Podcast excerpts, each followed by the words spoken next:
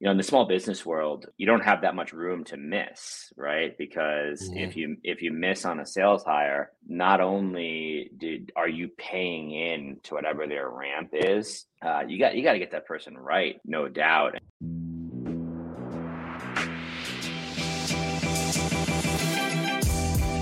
Great experiences build great leaders.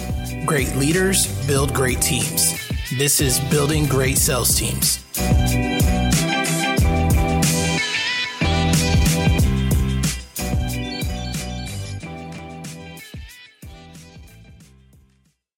All right, guys, welcome back to Building Great Sales Teams. I've got a good one for you today on the podcast. We've got Tommy McNulty. He's the founder and CEO at Rhythm, which is an operating system for high performing sales teams.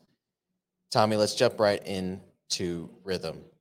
Uh, what is this software and where did the need originate?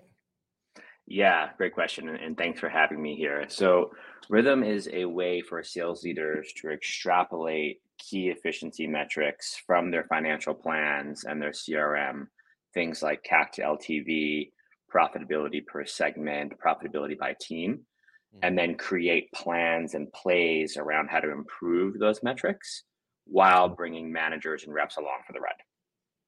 Okay. So the need, and you know, if I could just tell you, it's a quick, quick little story.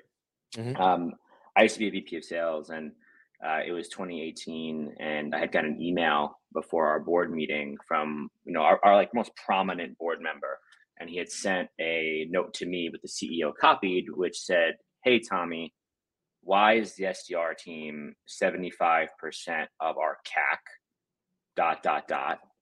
What are you doing to drive it down?" Now, I did not know the SDR team was 75% of the CAC. I was just giving myself a round of applause for all the meetings we had been setting. What's um, a first off? what's a CAC? yeah, yeah. So, so customer acquisition costs. So, oh, okay. Uh, the, the, yeah, yeah. The, the the amount of money that we are are spending to yes uh, acquire a new customer with marketing and SDRs rolled into that. Okay. Um, and I didn't know that SDRs had eaten so much into that cost. So I definitely didn't have a plan to drive it down.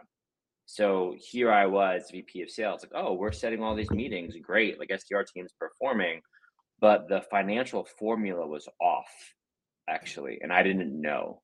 And my belief is that these quote unquote formulas are the foundation for how you have to make good decisions to run your revenue organization.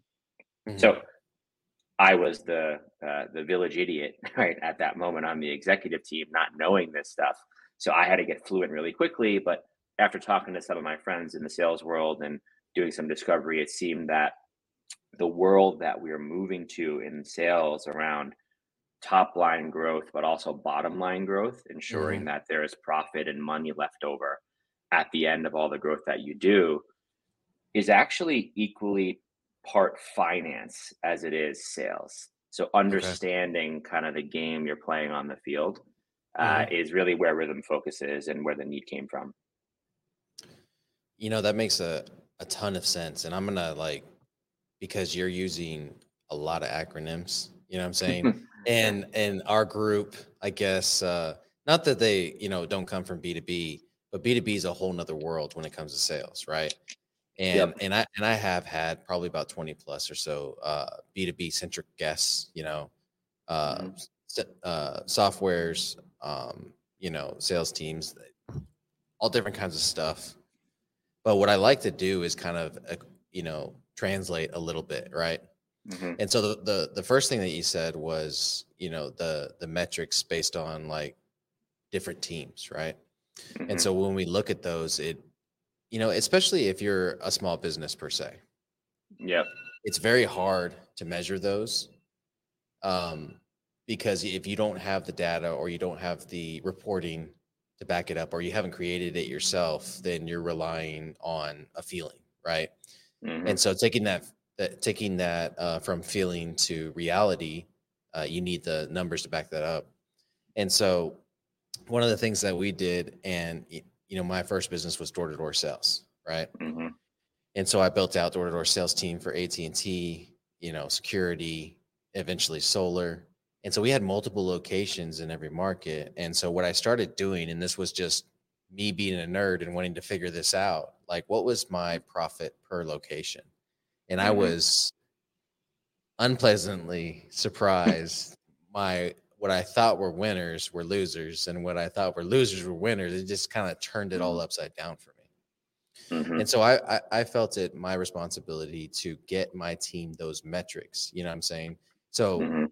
you know when you say you were at that time kind of like the village idiot, I don't think that's fair. You know what I'm saying? 'Cause I feel like if your leadership knew that that was an important metric, that that should have been on your dashboard.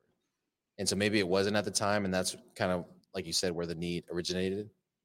Yeah, I think the the typical sales dashboard, we've all seen it, right? Some level of activity and demos, or in your case, walk-ins and Mhm. conversions to close deals, like some variation of that.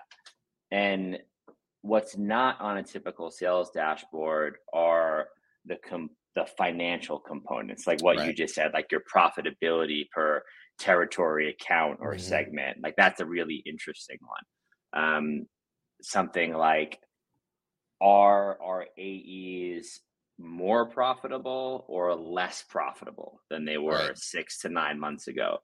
Because if they're more profitable, then maybe we can raise comp, right? Or we can do Mhm. things like that. And those are metrics that they exist. They just tend to exist in a very siloed part of the organization, which is usually the office of the CFO. Right. So in right. in in my case, my, my life, which was hi- highly highly stressful, was at the mm-hmm. end of every quarter there'd be this post two weeks like sit down with like the head of finance where it would be did you know this did you know that what are you doing about this what are you doing about that and i kind of just like stopped in that first conversation and was like we need to do this far more frequently right Mhm. Yeah. because i don't have access to what you have access to Exactly. um, so what we've done at Rhythm is try to democratize a lot of those key financial components to allow leaders to make system level decisions, right? Mhm. Like, can, can we afford all these SDRs? Can we afford to work these industries, right? So you can really build a healthy sales organization. Because my belief, and you've seen this in your career, I'm sure, like some of mm-hmm. the, a lot of the toxicity and craziness that happens in sales organizations, grow, grow, grow, fire, fire, fire. Yeah. It's just because somebody got the math wrong, right? Like, like I love like, that. Like it, it's it's actually it's it's it's true. It's like you, you talk to you see companies now in, in the world I live mm-hmm. in in B2B, like you know, lopping off 30, 40 SDRs at once was like you clearly didn't you clearly couldn't have that team. Like like it's like you you, you, di- you didn't run the formula cor- correctly Mhm. right? And then you screw up people's lives, right? Like, and I I really do believe if you want to be a people focused leader, you got to understand this stuff. No, I couldn't agree more. And as I was kind of perusing y'all's site, I noticed some some metrics that, you know, again, they're probably common in B2B, but they're not for small business owners. And I really Yep. want to point that out that if you get a hold of these metrics, that you can become dynamic as a small business, you know. And so one one of the things that I always point out to my clients is their, you know, two numbers, like you just said, your customer acquisition cost, right? Mm-hmm. So if what what I find is even though they have an ad cost, they have a a lead cost. Um, When a salesperson brings a uh, set, what we call a self gen, right? Mhm. Self generated lead, that they're not paying them extra for that. And I always find that surprising because it's like, okay, you're willing to pad the pockets of the ad companies, but not your own salespeople if they generate the Mm. sale themselves, whether it be Yeah. through social media, through referrals, or uh, organic marketing. And so I point that out and I and I try to get them a self-gen commission split, you know what I'm saying? And then uh, on the other side, you know, a big deal right now is recruiting. People are always asking like how do I get better salespeople and how do I um, recruit more people if they if they're volume based, you know, Mhm. like uh, a lot of my clients are. And and I found one of the most pivotal numbers uh, back when I expanded very fast the year after was me figuring out okay what's my uh, cost per hire right? Mm-hmm. When I'm bringing in these new salespeople and everything. And once I identify that for them, then they realize, oh, again, I can go back to my salespeople and say, hey, I can go and hire in the workforce and it'll cost me, you know, 650 or $1,500 per hire once it's all said and done. Mm-hmm. Or you can bring somebody in that I know is going to be five times more effective because I have the data.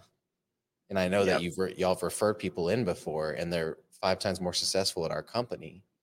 Mm-hmm. And, and, then I'll pay you two grand referral fee once they're here for 90 days, something like that. Yep. And that's so yep. much more effective than going out and like to the sea of candidates that all are salespeople, you know, and and and trying to hire from there. Yeah, you know, sales hiring is is such a unique beast. Um, you know, at at scale at my last company, we were doing about twenty reps a month. Um, we were bringing in so the volume of people that you have to talk to to do that. Um, yeah. So yeah, so you have to come up with some heuristics. I, you know, in the small business world, you you don't have uh, you, you don't have that much room to miss, right? Because mm-hmm. if you if you miss on a sales hire, not only did are you paying in to whatever their ramp is, like you're you're basically making this like financial bet that's going to turn into money over the next 9 12 18 months mm-hmm. but if you're contingent on them or dependent on them getting your product really to market right and let's say you have a smaller sales team right uh, you got you got to get that person right like no no no doubt and setting up the game for them i think in the beginning of like okay like here are the exact activities that like we need you to mm-hmm. do. I I know you're going to bring in your own special sauce as a great salesperson from your previous careers, but I as the business owner understand the rules of the game we're playing and now I need you to figure out how to play it really really really really well. Where I think where a lot of small businesses uh, go awry, and the only reason I, I touch on this because my last company we, we ran a marketplace for small business finance, so all nice. we did all day was, was talk to small businesses. Yeah. Um, so I had a lot of these conversations like pro bono, like, Hey, I got four sales reps. How should we handle this? Yeah. Um, like, um, the, like the, the, the key is you, again, you're, you're not going to necessarily have like all the data flowing to you from all the SaaS products, like you might find in like traditional venture back mm-hmm. B2B, B2B, but you can be like hyper clear about like what you want and what that person is going to have to do and be insanely rigorous in their first two to three months around getting them there. And I, I hate to say this because it sounds really cold, but in SM, if you hire a salesperson in SMB, the the leash is actually I think got to be a lot shorter than mm-hmm. if you if you're in a big company because the the the blast radius for damage of a bad sales rep is yeah. so high, actually. Yeah, yeah, because you can get one bad Google review from that sales rep and you're you're making up for it for the next six months you know oh yeah and like when you're doing door to door it's like it's so people oriented right so you got a bad you, you get a bad egg all mm-hmm. of a mm-hmm. sudden you have a bad you have a completely bad territory because yeah. of that bad bad egg yeah right and like we've all seen this that then you, then you go put a great sales rep in there and they're like trying to climb mount everest with people who are mm-hmm. like oh mm-hmm. you're from this company this person screwed me out of x y and z uh, yeah uh, yeah so it's super super important. Absolutely. So i want to pivot a little bit here and kind of go back. So I, I i went to the see more in the in the experience that you had in the past in your linkedin profile and i saw jujitsu mm-hmm. you know and that was surprising to me because it was it was literally like i think in 2012 from jujitsu to b2b sales. So yeah. what happened there? Like why why that yeah. transition or that pivot or maybe you were in sales before because I, I, noticed it was a, a, part-time instructor at the time. Yeah so it it wasn't a sales job but it was a sales job. So i started working at this school in brooklyn and i think it was like 2004 or 2005 mm. and at the time it was a karate school with one jujitsu class a day. And this was right when ufc got like really popular actually so we had like crazy demand. Um, and we had this thought, which was like, what if we built a school that wasn't for the 18 to 30 year old men who want to go and fight and compete? right? Like, Right. what if we built a school for everybody else? People who want fitness, children, women, seniors. Mhm. Turns out the market for that is much bigger than the Oh, yeah. market for for uh, you know. young That's why who wanna go personal trainers exist. Yeah, is that yeah, market? yeah, yeah, who like want to go fight. So we we actually scaled to eight schools in Brooklyn, and what I would do in my role, I would go to every new school, and my job was to sign up the first hundred students. So I was doing sales. I was Yeah. walking the street with a clipboard, and we were doing two year contracts. This wasn't like a pay per class type of thing. So like Right. it wasn't wasn't like called sales, but it's kind of how I started to understand it and start to learn it. And you know, for me, it, it kind of came to the point where like, what, what did I want to open my own school or, or did I want to, you know, go do something else? And, you know, I, I wanted to go into the tech world and I felt that I had gotten all this good experience and, Mhm. you know, a good place for me to be would be around how could I help these larger scale organizations distribute products? Yeah, no, that So- makes a lot of sense. It, Yeah, so that- especially coming from where you were coming from too. Yeah. And it, it like, you know, it's, listen, you want to sell B2B, great. You know, it's harder than selling B2B. Go and walk the street with a clipboard. right Mhm. and try to and try and try to get people to like give you their email and their phone number to like come into a class and then when they come into the class take them aside after the class and say hey do you want to sign up for a two-year contract it's you know whatever it is four thousand dollars like oh do you want to pay up do you want to pay up front um, local community people right not b2b buyers um, so you know it was hard but i, I loved it because you know I, I and this is something that's always stuck with me about doing sales. I loved it because I was confident that these people, even though apprehensive about spending money, would get an immense amount of value from what we were doing. And I've tried to really craft my career around that and not just go sell for the sake of selling where Yeah. I I personally need to really believe in the value like tangibly Mhm. right and if that's true then yeah i can go and sell my pants off right but it's uh it's that belief that like you're really adding value that i think is so critical Yeah. for a salesperson to find those types of roles No, I couldn't agree more. It's it's uh one of the tenants we operated on. is like we're not going to sell a product we don't believe it. We don't believe it's the best on the market. We're not going to sell it. You know. totally And we we had to pivot. I think it was uh, 2016 from AT&T Uverse to DirecTV because of that. Because at the time, Uverse was no longer, in our opinion, the best product on the market. So we pivoted, and you know, to our benefit, it also paid more for DirecTV. you know what I'm saying? so that worked Yeah. out really nicely. Win-win. But that's what, yeah, that's what was happening. They had the Sunday ticket, they had the genie, you know, they had all the the channels that anybody could ever want. They had Hallmark, you know, which was Mhm. like, if you if you've ever sold cable before, you know that it's like that's the big deal, right? But anyways, um, no, I I couldn't agree with that more. A lot of times, salespeople aren't good at this particular position, or they've hit a low in their career because they just don't believe in the product anymore. They've seen the fulfillment happen. They've seen the stories come back from that, and they're like, just freaking devastated when they find out, oh, it's not everything that we're pitching. You know what I'm saying? yeah you don't you don't want to be made into a liar Mhm. right like like i don't think anybody likes that um and i think if you're going in and saying yeah this is what this product service does and then it doesn't do it like you know it, it's, it's pretty basic right obviously the customer's not going to be upset and like who are they going to blame? They're going to blame the person that they had the interaction with which was the salesperson right? Um so i i, I kind of always give this advice to folks. I think a lot of salespeople are like really quick to like pull the trigger on like jump into different companies and you know a little bit more commission here a little bit more Yeah. money there. You, you like really do your research right on like does this product have product market fit do people love it? Like talk to a customer talk to another sales rep like yeah like you can come in and it's going to be a higher ote for you but what is the probability of getting that ote right? And are you going to lose your soul in the process because you're going to have to pitch the like you're going to have to pitch things that nobody wants. Um Exactly. so there's a level of diligence I think that that need, really needs to exist there for salespeople before they jump into you know whatever's next for them. Yeah, I, couldn't agree more. That's And then because you know I've had people recruited from me, and then had people want to come to me, and it's always the opposite reason.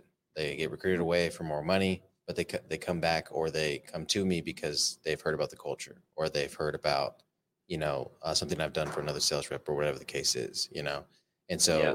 the social proof is there, uh, and I think that's an, an incredibly important point when talking about you know who you work with as clients too. So you know, I do consulting now, and uh, one of the first things I do is you know completely break down their product, and then I do research on them as an individual because a lot of times I'm working with the the owner, the CEO, one on one, you know, mm-hmm. and uh, I want to make sure that they uh, the alignment's there because if mm-hmm. not, then mid mid engagement, you know what I mean.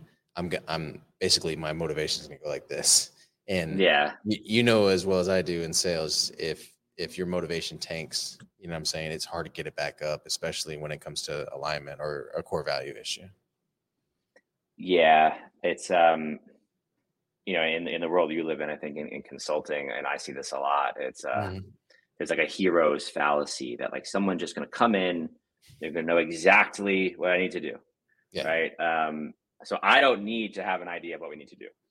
This person's right. just gonna tell me everything and like like yeah. like like yeah, again, you know better than I do, but yeah. um, you yeah, like alignment's so important. They're like, what are the goals we want to accomplish? Like, how much time do we want to give ourselves to achieve these goals? What yeah. are the resources that we're all going to have to achieve these goals? Um, and I think that's like it's how people should hire people. You should have that mm-hmm. conversation. Mm-hmm. It's how it's how when you're interviewing to take a job at a company, when you're hiring that employer, right? Like you should have that conversation. And um, you know mutual alignment is just really really important it's the tacit contract right yeah yeah and that's that's why i set the expectation early on it's like i, I focus a lot on deliverables mm-hmm. and uh, systems and, and documents and reporting mm-hmm. that i deliver because mm-hmm. i know that that is the foundation at which they can build on. And um but it, it's their magic that's going to build that company not mine i'm going to give them some tools along the mm-hmm. way you know what i'm saying but um, if they they want me to come in and be this magic person, well, all right, now I'm just an employee, or now, you know, what I'm saying I'm a am a mm-hmm. fractional at best. But even then, it's like I can't get out there with their team and be in the field with them. You know what I'm saying? And that's where the magic happens, in my opinion. Hundred percent. Like there, there's a reason that air traffic control and pilots exist as separate entities, right? Mm-hmm. Pilots are the people flying the plane. They make the real time decisions. If uh, you know they have to change course or, or do something but air traffic control is there like feeding them information on like how to potentially think about the decisions that they're going to make mm-hmm. right yeah and absolutely. not making it for them i think you've alluded to this a little bit already um, but i wanted to kind of get your breakdown on it or if this is a particular strategy that you put together so you use a sales p&l for decision making what is that and and how have you executed it in the past yeah. So this is going to be a little bit different for every business. Uh, so just want to like caveat that. Mm-hmm. But you're essentially going to outline here are our costs, right? Here are our team costs, our insurance costs, our marketing costs, our if if you let your sales reps take customers to lunch, right? Those those costs, like right. all, all of that in one place. You're then going to model that out, right? Like for the next 12, 18, 24 months, whatever cycle that your business runs on. You're then going to input your revenue numbers. So, you know, okay, like here's our cost basis and here's where the here's like the percentage of where the costs come from. Mm-hmm. And now here is our revenue, like that we are like actually bringing in in a given month. And the rough formula is that your sales cost shouldn't be more than 18 to 22% of total revenue. Okay. Right. So back to my comment before, mm. the reason so many SDRs are getting sort of like lopped off at companies now is they added cost without adding revenue. So the formula broke. Mm. Yeah. Right. So we br- brought in all these people at 80, 100K salaries and now we went to oh sales cost is 40% of revenue right and mm-hmm. the rest of that revenue has got to pay the founders of the company it's got to pay the end it's got to pay all the people right? And all Right. and do all the things like pay rent, like everything. Mhm. So you break, you eat too much into that cost, you break, you break the formula, right? Mhm. So that's what I mean by sort of a sales P and L of like, okay, like try to really understand how this models out for yourself, like over 12, 18, 24 months. Are your are your costs going to grow in line with your revenue? Mhm. right? That's fine. If your costs grow out of line with your revenue, that's not fine, right? And even if it feels like you're closing deals or getting things done, you might have a really big problem at the end because there's not there's not going to be the pile of money left over that you need there to be. So Yeah. that that's what I mean about a sales P&L and that's focused specifically on the cost side of the house. On the performance side of the house, you want to model out here are like here's like the activity that has to happen per Mhm. account executive or sales executive or whatever that looks like from whether it's a call, a walk-in, a demo, uh, a Yeah. contract signed, and then you want to model that out, right? Um, and you want to compare the two. Okay, well, our revenue number is a function of the performance inputs. Here's that model. Mhm. How we staff the revenue team is a function of how we perform against those inputs. Let's staff that model, and then you have to check it religiously Mhm. right? Because because if you model that I expect these reps to do 12 demos a month and they're doing 6, for example, well you're you're overstaffed by a factor of 2, Yeah. right? Um so you got two options, right? Figure out a way to get more demos Mhm. or or you got to cut cost or else the system's going to break. Right. So I, I always like to go for the upside first, right? Okay, let's see if we can solve for the upside, right? Okay, if we can, we modeled out this is how the funnel has to work. 12 demos equals X amount of closes. Let's go Mhm. do all the work to get to those 12 demos. If we can't, the market's not allowing us to, there's not enough leads, whatever it is, Yeah. I I might not be able to maintain the cost basis of the sales organization Mhm. That is not hitting the number we need them to hit Right. as a business owner, right? And it's that's like go ahead. Yeah, and, and I would just say like one more thing, like this it it I feel sometimes when I talk about this, it sounds really cold, but it's it's kind of just the way it is. And even if like like a company's always gonna have to make their math work. Like Mhm. even if they even if they don't today, like it'll have to work at some point. Like I live in this like startup world and everyone's kind of coming to Jesus on this now about oh we have to Yeah. be profitable, right? Um, but it's the same thing for small businesses. And I also think salespeople should really understand this. And I know it's like, yeah, it's like, okay, no, no one's accountants, right? And I, I get that. And I wasn't either. But you should know the game you're playing Mhm. because if if your compensation is 40% of the revenue you bring in, you are at a very high risk of getting fired. Maybe not today, but at some point you are because the math does not work Mhm. and the math will have to work. So you either have to get down to 20% or the business is going to do something.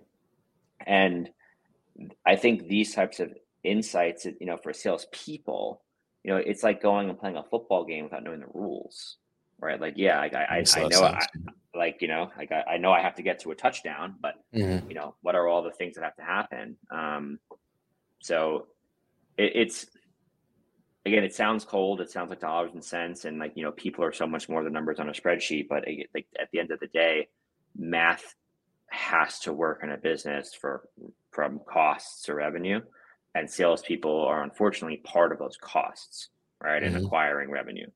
So you need to know like what are the what are the formulas need to look like, and like to your point before, like you did this right, like you went and figured out like your territory, your customer profitability. So like what is the decision making after that? Well, you go and you focus on the profitable customers, Right. right? Right? Like, Absolutely. yeah. like, like, like that's what you do, right? Because okay, well, clearly something's off with this group of people, this group of customers, and my job's going to be at risk if I keep focusing here. So, Yeah. um, sorry, long-winded answer to that question, but No, and it it makes a lot of sense, and and I would just add that there needs to be an extreme accountability that happens. right? This whole idea of, oh, I'm going to hire with my gut. I'm going to manage my team with my gut and unicorns and rainbows and everything. That's great. And, oh, I'm keeping John on because, you know, John's a good person. And, Mhm. um, you know, he aligns with our core values. You know, when it comes to Mhm. these type of things, you have a minimum that you have to meet. And like you can Mhm. hit that minimum and keep somebody on because they align with the core values. Maybe you can just move them around in the company and and or you want to keep them because they're a great a future great manager, right? We all know that the greatest salespeople aren't the greatest managers. It's that average salesperson that consistently performs day Yeah. in and day out. That's the manager, right? And so, um, but they have to hit that minimum. Mm. You know, we can't just hope, right? And so that's that's where the extreme accountability comes in for you as a business owner to know those numbers and to break those downs. And you do, you have to nerd out for a second and like Mhm. basically break it all down, whether it's on a piece of paper or a spreadsheet, like get those numbers, you know? And then if you got the budget, then you know, use a software like Rhythm in order to give you that dashboard. And and to your point, like you don't want to find out two weeks after the quarter ends, like you did uh, early on in your career. You know what I'm saying? Mm-hmm. You want, you know, my my whole thing is I want the numbers daily. I want Yeah. it daily. I want to feel Yeah. that dip right when it Yeah. happens, and then I can Mhm. I can react to it if I need to. Because if it happens two or three days in a row, okay, now I know it's a trend. Now I know Mhm. I, I need to correct, right? If it happens one day, let me see what happens tomorrow, right? And Mhm. so that pulse is so incredibly important, which why is is why I love softwares like yours that that put that together, right? It's basically you you open it up and you've got a pulse and you can go deep or wide or whatever you need to. then the other piece of it is, like you said, as a salesperson, you need to know those numbers. But I would not argue necessarily, but I would convict my fellow business owners or VPs of sales or sales managers that hey, no one's going to know those numbers better than you do, and no one Mhm. knows the the metrics and the numbers that you need in order to maintain that salesperson. So again, the same way my me as a CEO or me as a VP or manager needs a pulse on those numbers. So do your salespeople. So make sure it trickles down to them, so they Uh, can have that vision. You know. Absolutely. And th- this is why I think it's so important to be rigorous about this stuff at the highest level because you, as a business owner or VP, whatever it is, at some point are going to have to make difficult decisions. It's happened to every company, right? No Mhm. one's i- i- no no one's uh, you know free from doing that. And you know something we used to do at the company I used to work for was every month slash quarter when we do our board meetings, we would take the board deck, so all the nitty gritty, every little piece of everything happening in the business, and we'd share it with the whole company. Um, and then we'd have a meeting where we would actually run through it with everybody at the company. And what that allowed us to do was it gave people line of sight into challenges that like we were clearly having right and so then when we go have to make a decision and say hey like listen we're going to have to increase quotas by 10% no one's going to like it. No one's going to be happy that it happened but there's a raw understanding of why it had to happen right? Right? And again not great but at least at, at least in that way of communicating these numbers to your whole team Mhm. you get a level of just understanding that this isn't some you know black magic that we're trying to just Right. increase revenue where it's like there's a real reason this has to happen like something's broken and if we don't fix it we're going to have a bigger problem No, I couldn't agree Right. more. And if you have a a purpose, you know, and Mhm. it's not just greed, I guess you should say, because that, that's the first thing they think, right? Oh, they want us to increase our quota by 10%. They just want to make Mhm. more money, you know, which is, yes, true to a certain degree, because when we do that, all right, we secure our all of our positions even further, all of our purpose even further. And, and our first job is secure that purpose, right? Mhm. and so um when you when you when you do that and you communicate that and then you have the numbers to back it that's that's massive in terms of leadership you know Ye- go ahead Mhm. Yeah, and and I think and I think this is what comes back to salespeople knowing the game too, Mhm. right? Um, So if you're if you're in a company or in a situation, and again, your compensation is fifty percent, sixty percent of what you're bringing in, Yeah. like you just need to know that that's not going to last. All right, enjoy Mhm. it. All right, enjoy it while you have it, but like be pragmatic and understand that the business won't be able to run actually if that's what the formula looks like. I couldn't agree more. You know, make all the Um, money, no doubt. Like take, you know, bank, like bank it all, but just, but Yeah. just you know, don't don't be surprised when it has to change. So you posted a recent clip, uh, and it pertained to leadership. You were talking about taking the bullets, Mhm. right? And uh, I resonated with this a lot because you know not only have I had to do it recently, but throughout my career, basically stand up in front of my team and tell them, you know, bad news. commissions Yeah. being cut, um, product losing products, you know, these things that affect their livelihood, their income, you know, or having to cut people lose, lay people off, all these things. Uh, and you talked about taking the bullets versus kind of making up this story and skirting the truth. Can you kind of Mhm. dive into that for us a little bit? Yeah. Um, am I allowed to curse on this podcast? Absolutely. uh, people know when other people are full of shit. Um, and when you are running an organization, be it a revenue organization or really anything, Mhm. the worst thing that can happen is when people stop believing what you say. Because when people stop believing what you say, life for the employee becomes unpredictability. Because I don't believe what this person says, I don't Mhm. know what's going to happen next. That is a far, far, far worse place to be than people just knowing the company's not doing well, right? And that Yeah. there is a, and that and that there is a plan around it. So when I say taking the bullets, it means being honest to the level that you can be, right, with the team about exactly what is happening, Mhm. exactly what has to change, exactly the plan about how this is going to have to change with a raw acknowledgement that you might be entering a knife fight Yeah. and that everything I just said might change next week, right? Because the reason I'm taking bullets is something bad is happening, right? And, that, and, that, and that's why we're doing this again, which no business um, is free from. This happens to everybody all the time, right? It's just the nature of doing this type of work. So I was a rep, I was an SDR, I was an AE. Leaders would get up there in front of the team and they'd start doing the the song and the dance and the rah rah, and they'd be like taping money to the wall and saying, "Yeah, like it's tough times, but look, like we're gonna give like incentives for all this Mhm. stuff." And that's fine, and there's a time and a place for that. But you know, when I say taking the bullets, it means having the hard conversations and saying, "Listen, like something happened, and what happened is probably not in the control of anybody in this room, right?" Uh, unfortunately, that doesn't matter. I know that sucks. I know that's really hard to hear, but if we don't make a change, there's a bigger problem that's going to happen right in six months from now, which is we're going to have to Mhm. let go of a bunch of people.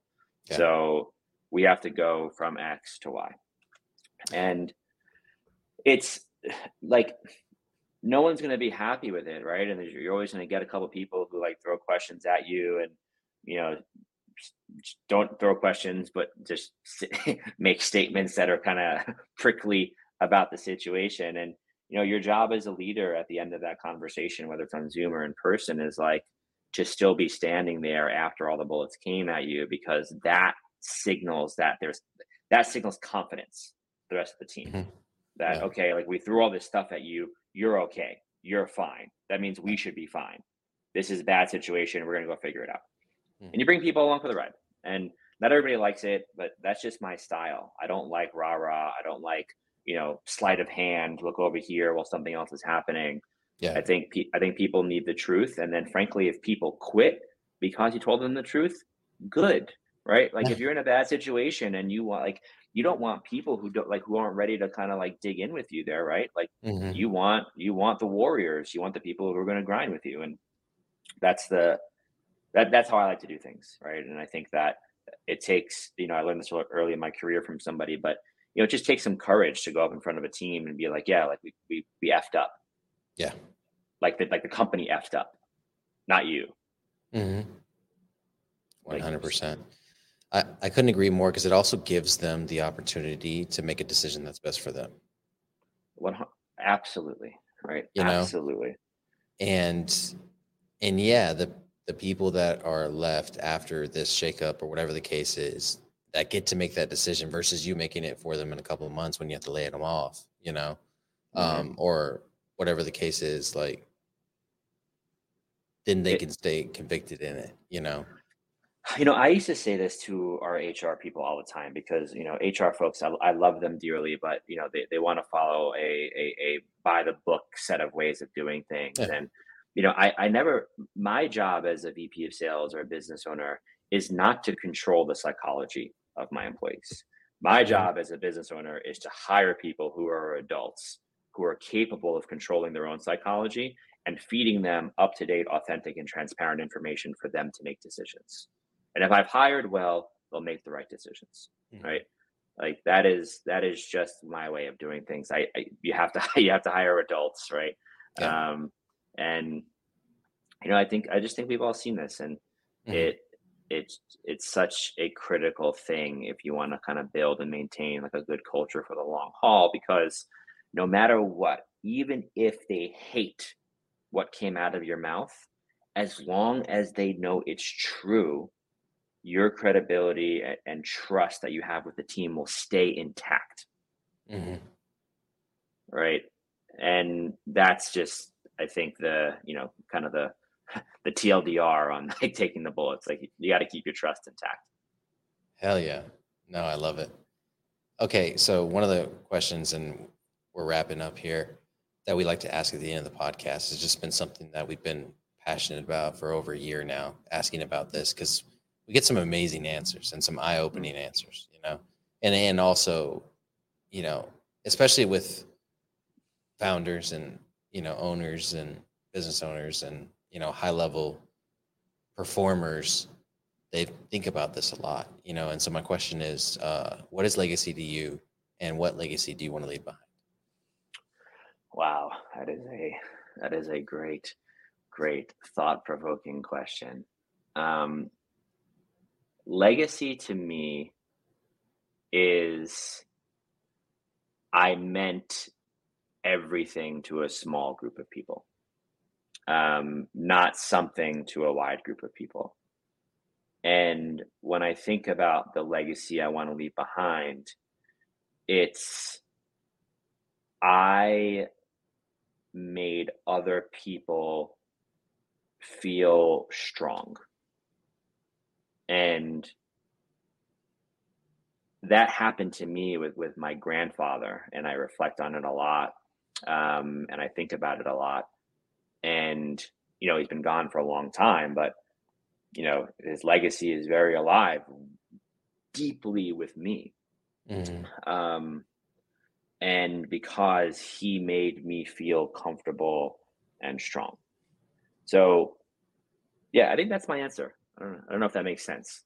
It, it makes a it makes a ton of sense. Yeah, And a- I want to thank you for sharing that with us. You know, I know we went from like super tactical to, you know what I mean? Like, yeah, yeah, yeah. You, you, intense sent me another- other conversation. Yeah. no, but I, I I love your answer because I know it's real. You know what I mean? It wasn't the PR answer uh, that a founder, you know, sometimes gives. and but but I also like the uniqueness of it, make other people feel strong because a, a lot of people talk about impacting other people in a positive way, but uh, I think there there's something to be said about somebody that you have a conversation with, you impact, and they walk out in the world and they're confident and they're strong because of that conversation. You you you lifted them up basically. yeah, I, I think you, you you just you just gave a lot like a great like detail to I think the the feeling I was trying to get across. Mhm. um yeah there's no real reason like why make anybody feel small right like you know we're all figuring it out everybody's full of shit in their own in their own in their own in, in their in their in their own way. Um, so I think uh, yeah, that's uh that that's I think really important. And again, I think it's just like you know we're we're we're all just versions of what we were when we were younger, right? And mm-hmm. you know when when you reflect back on you know who laid the bricks for your own psyche and way of doing things, like yeah. you know as you get older, you start to be like, oh wow, like there was actually a lot more lesson in that than I thought there was. One hundred percent. Well, Tommy, right. brother, I appreciate you coming on the podcast um, and sharing all the knowledge that you have with us and uh, making an impact in others. And I think your product does, you know, whether you realize it or not, make a lot of people stronger in the sense because mm. now they have the information they need to go out and crush it in the workforce or crush it in the sales game, whatever the case may be. And so mm-hmm. uh, I appreciate you coming on the show. Absolutely. Thank you for having me. All right, brother. All right. Let's get building. All right. Bye.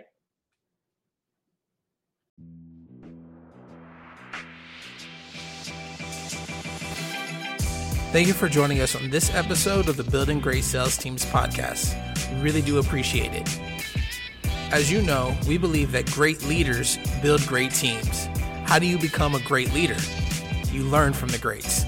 Join us at the Million Dollar Mastermind put on by Ryan Stewman in Frisco, Texas, and learn everything that you need to learn to be that great leader. The link will be in the description below. As always, we ask that you like, share, and subscribe wherever you consume podcasts so you can stay up to date with the Building Great Sales Teams podcast. Let's get building.